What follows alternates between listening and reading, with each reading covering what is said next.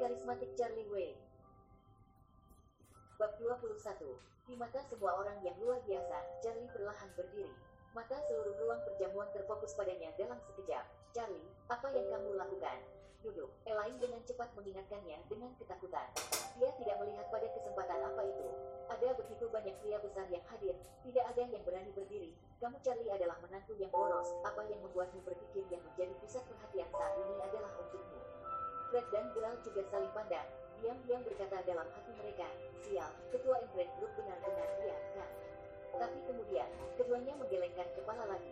Mustahil, jika dia benar-benar ketua Embrace, bagaimana dia bisa dimarahi oleh Eli? Apa yang kamu sampah? Duduklah di tempatmu. Harold berteriak dari atas panggung dengan wajah gelap.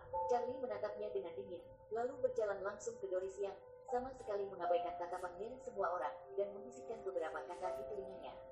Sambil mendengarkan, Doris yang mengangguk sedikit. Adegan ini membuat hati semua orang menegang seketika.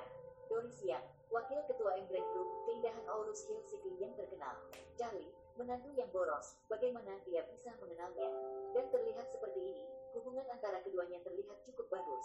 Setelah berbicara, Charlie melangkah keluar dari aula terlepas dari pandangan semua orang. Fokus padanya, dia pergi mengejar Clyde. Tapi Doris yang berdiri, melangkah ke atas panggung, mengambil mikrofon, dan berkata di depan mata semua orang, Halo semuanya, ini yang.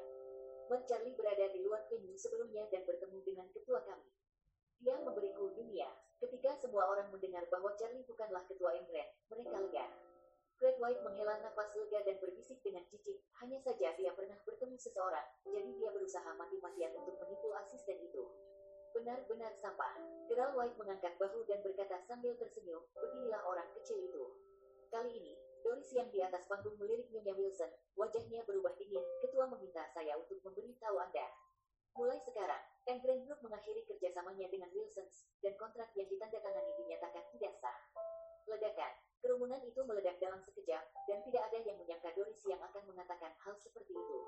Perubahan mendadak ini membuat semua orang tercengang. Nyonya Wilson yang tua langsung memucat dan bertanya dengan penuh semangat, Wakil Ketua yang terhormat, apa ini? Apakah ada sesuatu dalam keluarga Wilson kita yang salah? Hari ini, dia mengundang semua orang di Aurora Hill dengan reputasi yang baik, berharap mengambil kesempatan ini untuk menjadi terkenal di Aurus Hill. Jika di bawah pengawasan semua orang, keluarga Wilson akan diinjak-injak jika mereka bekerja sama. Doris yang berkata, proyek ini awalnya persetujuan ketua kami Nona Clyde sebelum bekerja sama dengan Anda, tetapi Anda membuat plan sendiri dan meminta orang yang tidak dapat dijelaskan untuk bertanggung jawab atas proyek ini. Maaf, kami tidak menerimanya. Setelah berbicara, Doris yang meletakkan mikrofon dan berjalan keluar pintu tanpa menoleh ke belakang. Wajah Nyonya Wilson tua pucat, dan dia merosot ke atas panggung sesaat.